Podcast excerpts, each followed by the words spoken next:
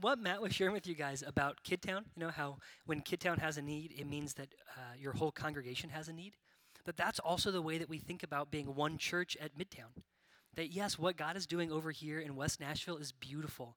And that what God is doing here, He's also doing in East Nashville. He's doing at Granny White, He's doing at 12 South, and that we are a part of this church together. And so it's a real privilege and honor to me to get to see and be a part of uh, what God is doing over here this morning. So, uh, as you guys know, we just started a new sermon series, right? It's called Be Curious, which is, of course, from Ted Lasso, which all of the pastors love, but uh, also uh, is, I think, so relevant for us as we consider uh, what it means to be on journey with Jesus. Because some of you have been walking with Jesus for a long time, right? Like some of you for decades of your life. It's really easy when you've uh, when you've known someone for a long time to stop being curious about them. Isn't it? And have you ever been in a relationship like that where curiosity has just dried up? I don't even mean romantically. I mean it could be anything and even in friendships. Where you look at the other person and you think, "Ah, I don't even need to ask them that question because I already know what they're going to say." And when we're, when we're in relationships like that, what happens is the other person becomes flattened out. They become a character, or at worst, a caricature, not even a real person. And it's easy for us, if we've been in church for a long time, to treat Jesus that way like a caricature, like a character, rather than a truly living, active, and alive Savior who is present with us even today. But that's what's true.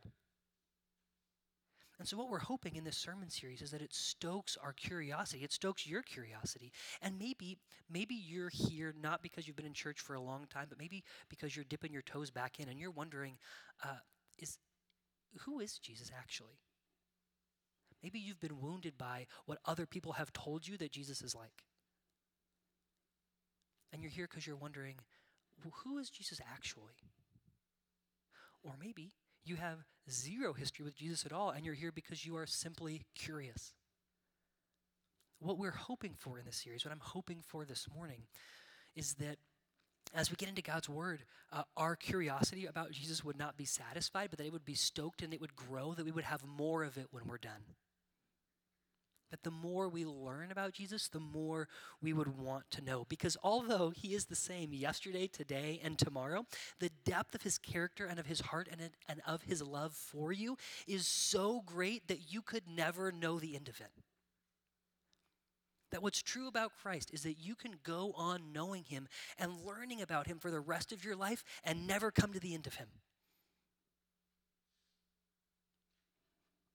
And what I'm hoping is true this morning is that our passage stokes that curiosity in you. So if you have your Bibles, uh, open up to John 1 is where we're going to be. Is it going to is it going to be back here? Yeah, yeah. Okay. Yes. Okay. So here's what I'm going to ask you to do with me. Uh, as we read, I'm going to invite Shannon to come up. Shannon? Yes. Shannon's going to read for us. And I'm going to ask you a question when Shannon is done reading, okay? And here's the question I'm going to ask you, what are you curious about?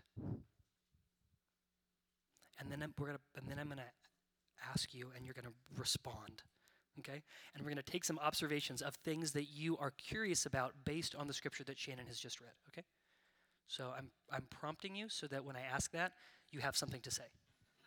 Great. Okay, Shannon. Okay. Is this already on? Okay. Our reading comes from John 1, verses 43 through 51. The next day, Jesus decided to go to Galilee. He found Philip and said to him, Follow me. Now, Philip was from Bethsaida, the city of Andrew and Peter. Philip followed Nathanael and said to him, We have found him of whom Moses in the law and also the prophets wrote, Jesus of Nazareth, the son of Joseph. Nathanael said to him, can anything good come out of Nazareth? And Philip said to him, Come and see. Jesus saw Nathanael coming toward him and said of him, Behold, an Israelite indeed, in whom there is no deceit. Nathanael said to him, How do you know me? And Jesus answered him, Before Philip called you, You were under the fig tree. I saw you. Nathanael answered, Rabbi, you are the Son of God. You are the King of Israel. And Jesus answered him, Because I said to you, I saw you under the fig tree, do you believe? You will see greater things than these. And he said to him, Truly, truly, I say to you, you will see heaven opened and the angels of God ascending and descending on the Son of Man. This is the word of the Lord. Let's pray. Father, we are we're thankful for your word. We're thankful that you desire and delight to reveal yourself to us and pray that you would do that for us this morning. we pray these things in Jesus' name. Amen.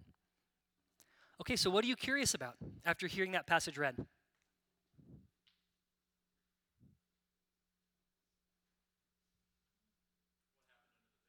What happened under the fig tree? Yes. What's the deal with that?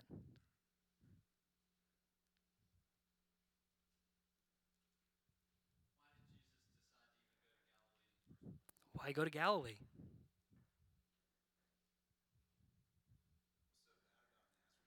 Yeah, what's the deal with Nazareth? Jeez.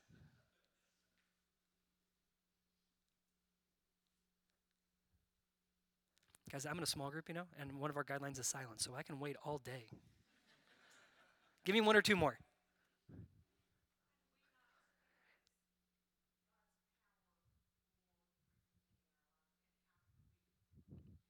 Yeah, why don't we experience God's power more? How could we get more of that? One more. Why Nathaniel? Okay, now I hope that you all had things that you were curious about that you just didn't ask, right? Because that's what we hope is true as we're going through these passages. And we're not going to address all those questions, but I hope what we're what we're building is this muscle of curiosity. And Matt has told me that every Sunday for the rest of this semester, he's going to do this exercise with you. So he hasn't told me that, but uh, you could do it because every passage of Scripture is is has this kind of depth because it's as deep as Jesus is. And we're going to plumb uh, some of that this morning. What we're going to look at is how Jesus responds to our skepticism. How does Jesus respond to skepticism? And then we're going to talk about our response to skepticism. So if you were a note taking person, those are your two points, okay? How Jesus responds to skepticism and how, uh, how we respond to skepticism. Okay, so uh, just to kind of place you in the narrative, we're here at the opening of Jesus' ministry in John 1. So you can kind of think about it like the beginning of the Avengers, right? when they're like gathering all the superheroes together and Black Widow goes to see Hulk and convince him to come and join them, right? That's it. That's all my Marvel uh, knowledge right there. So you just exhausted it. I was going to use Ocean's 11, but I thought that was not very relevant. So it's like Avengers, okay? And and Jesus is gathering all of these people to follow him here at the here at the opening of his ministry. And it's just kind of happened earlier in John 1 uh, when some followers of John the Baptist come to Jesus and then they go invite their friends. They say, hey, come and see Jesus. And then Philip goes and finds Nathaniel. Hey, come and see Jesus. These people are coming to see Jesus. And, and what Philip tells his friend Nathaniel is we found him about whom Moses wrote. So what did Moses write, right? Is the question you're all asking. Well, I'm glad you asked. Okay, it's Deuteronomy 18:15. And what Moses tells the people is there's going to be a prophet like me who will arise from among you, and when that happens, you need to listen to him. And that was a big deal because Moses was a big deal, right? That Moses was a mediator between the people of God and God himself. Mo- when Moses spoke to the people, the people heard God's words. And Moses went on behalf of the people and represented them before God. And so, what Moses has told the Israelites is there's going to be a day where someone who fills that role is going to come among you. And when that happens, you need to pay attention to him. And Philip is telling his friend Nathaniel that day is here. And that man is from the city of Nazareth, and his dad's name is Joseph. You realize the nation of Israel has been waiting centuries for this moment. And Nathaniel's response is Nazareth, huh? Nothing good could come out of Nazareth. Which makes me think of I so I grew up in California and I moved out here for school.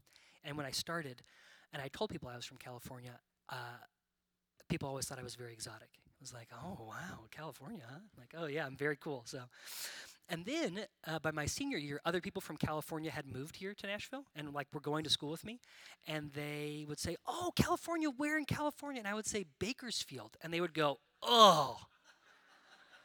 See, some of you already started to laugh about it, right? Oh, that's not California. That's the armpit of California. I was like, okay, first of all, that's rude, right? But what they were saying was, can anything good come from Bakersfield? Uh, yes. Uh, if you've ever had a baby carrot, that comes from Bakersfield, but that's a different discussion, okay? So we all kind of have this same, like, re- you know, we have those regional prejudices that we carry that Nathaniel is displaying here for us. Oh, Nazareth, okay, rolling his eyes. But I think there's something deeper here that's happening for Nathaniel as well. That what we're encountering in Nathaniel is something that lives deep in the heart of each of us, which is a resistance to good news. Because, friends, we live uh, in a world that requires us to be skeptical in order to survive, don't we? Talk about a symptom of late modern capitalism. Because you and I are always being marketed to. Always. And if we didn't carry with us a healthy do- dose of skepticism, we would have no money left because we would have bought every lie that told us if you just purchased this product, if you just drove this car, if you just went to this place or had this vacation, you would finally be happy. You would finally be beautiful. You would finally be exactly the person you want to be. Because that's what we are always being told. And so we come to everything with a skepticism that pushes away those, that good news, that pushes away promises. We are conditioned in a world of fake news, right? We were watching it unfold just last week in, in Eastern Europe. Is Russia telling the truth? Is Ukraine telling the truth? Is probably somewhere in the middle, right? It's all of this dis- disinformation. We're taught to approach the world with skepticism and to say the good news that I'm being told can't actually be as good as they're saying it is. So, what develops in us is a hardness of heart, a pushing away. And our, curi- our curiosity becomes divorced from hope, and what we're left with is skepticism that our curiosity gets divorced from hope, and what we're left with is skepticism. But that's what we see in Nathaniel. Now, how do you think Jesus responds to that? I mean, like we read the passage. Okay, so just like put that aside for a minute. But in your own heart, how do you expect Jesus to respond to Nathaniel's skepticism?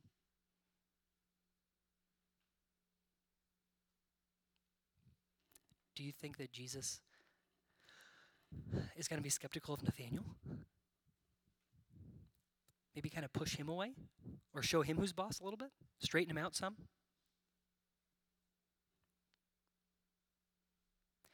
We've got to be honest with ourselves if we're going to understand Jesus for who he is, about the, the preconceptions that we have about who he should be. Because what we do on our own and in our own imaginations, left to ourselves, is that we imagine a God who is like us. And that when people say to me, Can anything good come from Bakersfield, right? That what I want to do is push them away too. That that is our natural assumption of who and what Jesus is. But the Jesus we meet here is very different. Look at what he says to Nathanael. Jesus saw Nathanael coming toward him and said of him, Behold, an Israelite indeed, in whom there is no deceit. You recognize Jesus is celebrating Nathanael. That he's celebrating the fact that in Nathanael, there's that Nathanael is looking for truth. That under all of that skepticism, Nathanael got up from under the fig tree and he came. And he had a desire to know it was true. And Jesus was saying, even though there is so much kind of layered on top of that, that is good. An Israelite who in whom there is no deceit. An Israelite who wants to know what's true. And then Nathaniel, you know, brings with him another little bit of skepticism. How do you know me? Like, you know, when someone gets like a little bit too chummy with you, and you're like, okay, you don't know me right? I think that's kind of what Nathaniel is doing here. And then hear what Jesus says to him. Before Philip called you, when you were under the fig tree, I saw you. That what Jesus is displaying is a kind of supernatural knowledge that he could not have had unless he was more than a human. a kind of knowledge that, that he would have only through his access to God the Father.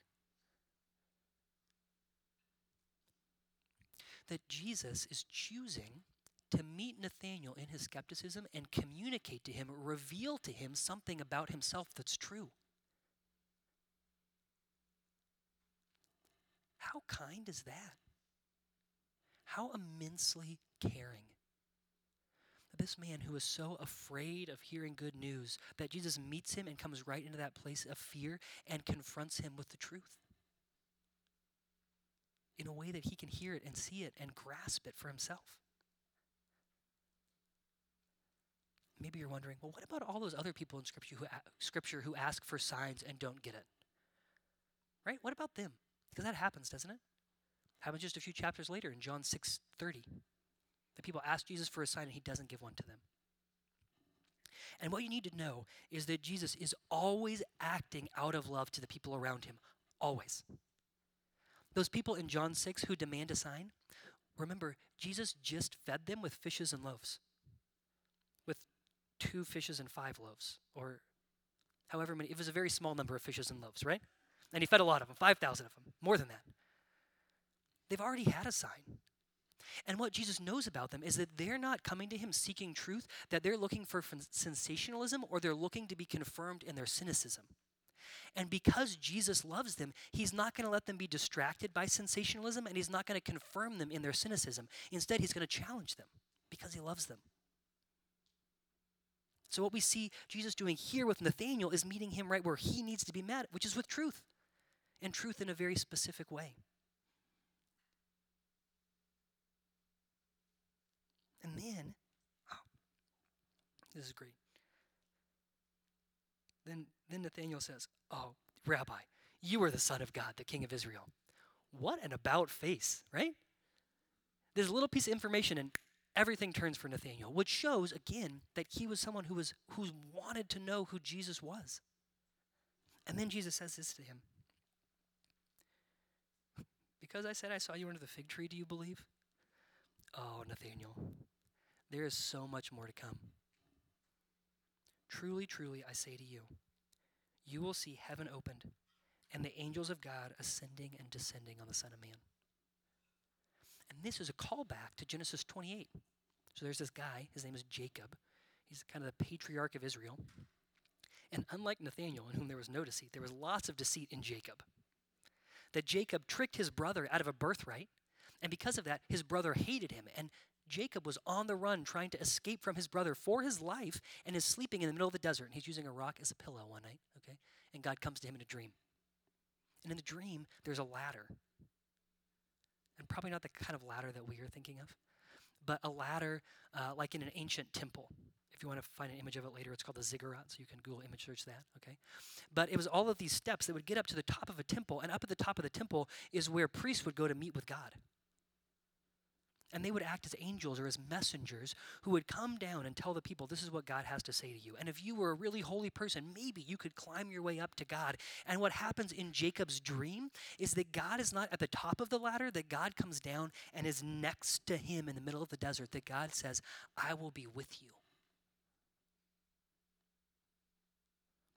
And Jesus here is pulling on that imagery from Nathaniel because for Nathaniel because what he's telling him is I'm the fulfillment of Jacob's dream.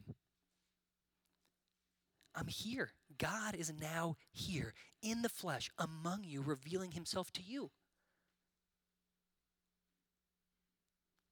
That, that's the fullness of who Jesus is. And he's giving that to a man who just a few seconds later was rolling his eyes at him. Which I don't know about you, but growing up in my house, that was like the worst thing you could do, right? How kind is that of Jesus? What that shows us is that our Jesus is a Jesus who delights to reveal himself to people. And that's true for you.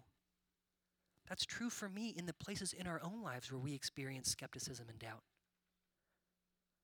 That what our Jesus delights to do is to reveal himself to us. And what he shows us is that he has come to be that mediator that Moses was, right? That's between us and God.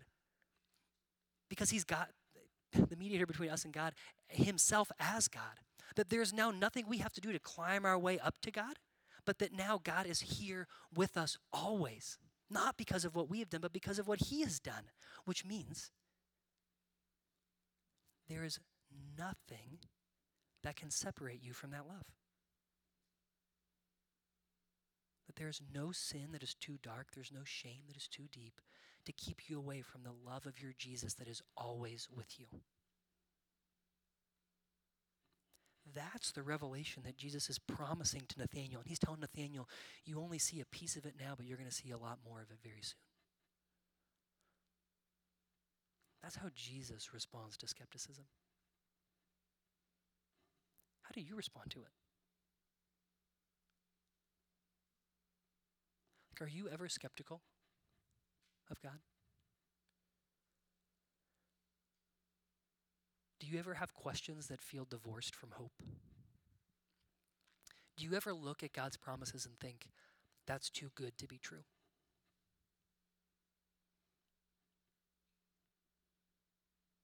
Do you ever doubt?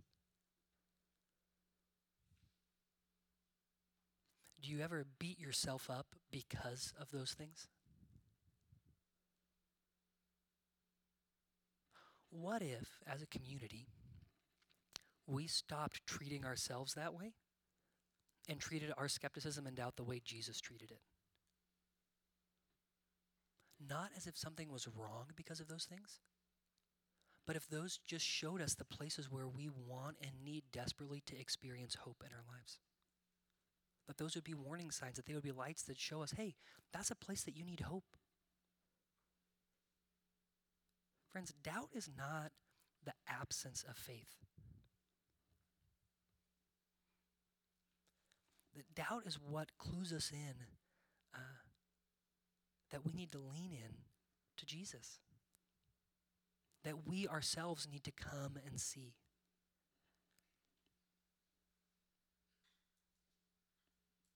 Trusting that Jesus delights to meet us in those places.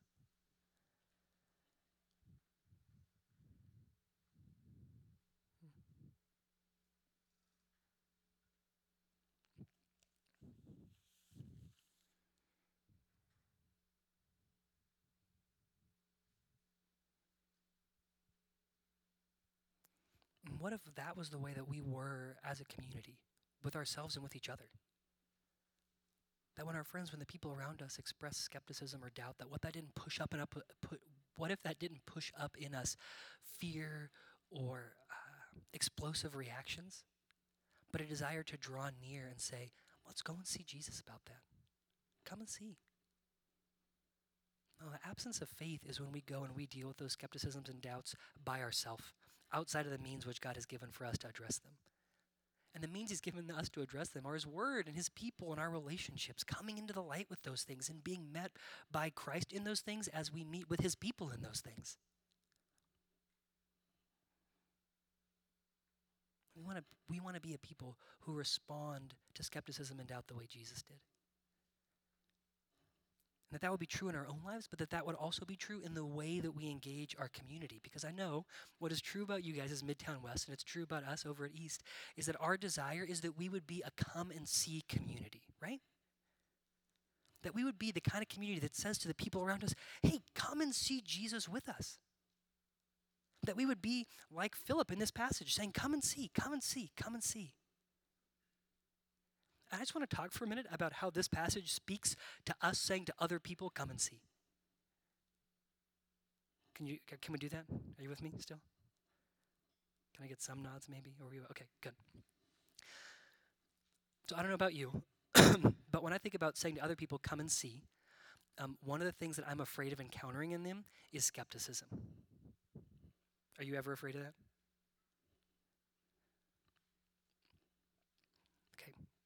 Something you need to know is that uh, there are people in the world who are curious about Jesus. That's true. There, it's hard. I know it's if, especially if you've grown up in the South, right, or around church for a long time. It's very hard to imagine that there could be people in the world who don't know very much about Jesus, but it's true.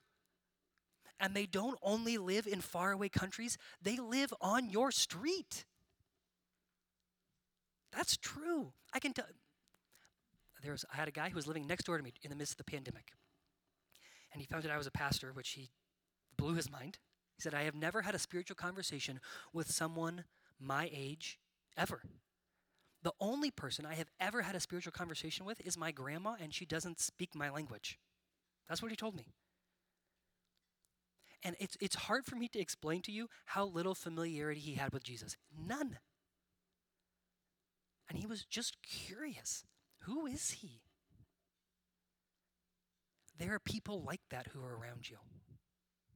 So rather than being scared off by all the things you imagine people are thinking, I just want to remind you there are people who are curious about Jesus who are desperate to hear somebody say to them, Come and see. And there are people to whom you will say, Come and see, and what you will encounter is skepticism. And I've been thinking about this week, why is that so scary? Like, why am I so nervous that when I say to somebody, Come and see, they're going to they're to be skeptical? Why is that such a problem? I don't know. It could be a lot of things. I think one of the things could be rejection, right? I don't like to be rejected. That I'm afraid that if, if someone asks me a question about Jesus and I don't have the answer, like there's not an answer, or as if I am responsible for having every answer for them. Well, if that is where we're coming from, of course we're going to be afraid to encounter somebody else's skepticism. But can I just let you off the hook, guys? That's not true. That what you're saying to people is not come and see me who has all the answers, but come and see Jesus. Bring your questions to Him. And if I can help you take those things to Him, I will absolutely do it. And if I don't have the answer, we can ask somebody else. Come and see. Sometimes what we push back on, well, I, I can't say come and see because what if they actually saw me and that my life doesn't actually align with all the things I'm saying I believe? Welcome to the club. Neither does my life. Because that's not where our hope is. Come and see is not come and see me, but come and see what Jesus is doing in me. The repentance that he's growing in me, the forgiveness that he's given me that's changing my life. Come and see that.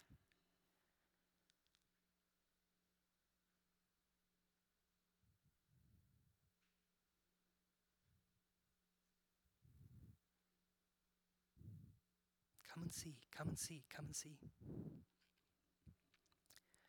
And that what we would find, that what we would find when we do that, and what we want the people around us to find when, when they do that, is a Jesus whose goodness is beyond our comprehension, whose grace and mercy for us is more than we could ever ask or imagine. That's the Jesus that we find when we come and see. There's a song that I really love. Uh, it's by a woman named Jess Ray, and it's called Too Good. I'm just going to read you some of the lyrics from that song. It says, It's not as we've seen, and it's not as we've read, and it's not as they said. How we need to forget and we need to reset and be like children again. No. Are you hungry and have no money? You can sit at this table. Are you thirsty and unworthy? You can draw from this well. Are you weak? Are you poor? Are you wanting for more in the quiet of your heart? To yourself, you say, I wish someone would pass my way and give me a new start. And she says, Sweetheart, stop cutting your sweet arms no hope, smoking dope, drinking your life away. Let's dance and sing. Let's eat from the tree. Come down to the river with me. It may be too good to be understood, but it is not too good to be true. It may be too good to be understood, but it's not too good to be true. And friends, that's true for you. That's true for you and your Jesus that his grace for you, his mercy for you, his loveness, his love for you, his goodness towards you, it is too good to be understood because it's more than you could ever ask or imagine. It's not about what you deserve or don't deserve. It's so far beyond that because it's a gift that he's given to you. And that may be too good to be understood, but it is not too good to be true. So come and see. Come and see yourself invite other people to come and see. Let me pray for us. Father, we, uh, we thank you that you are God who invites us to come and see. Lord, that you meet us in our skepticism and our doubt, Lord, in our curiosity that is so often devoid of hope of finding anything that's true. Lord, you meet us there and you show us yourself.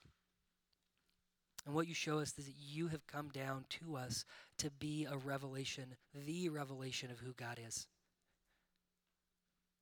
That you have come down to us because we could never come up to you, but because you have come down, we can be with you now and into forever. Lord, we praise you and we thank you for the glorious the glorious truth that that is for us. And God, our hearts are so small. Lord, our vision of your goodness is so small.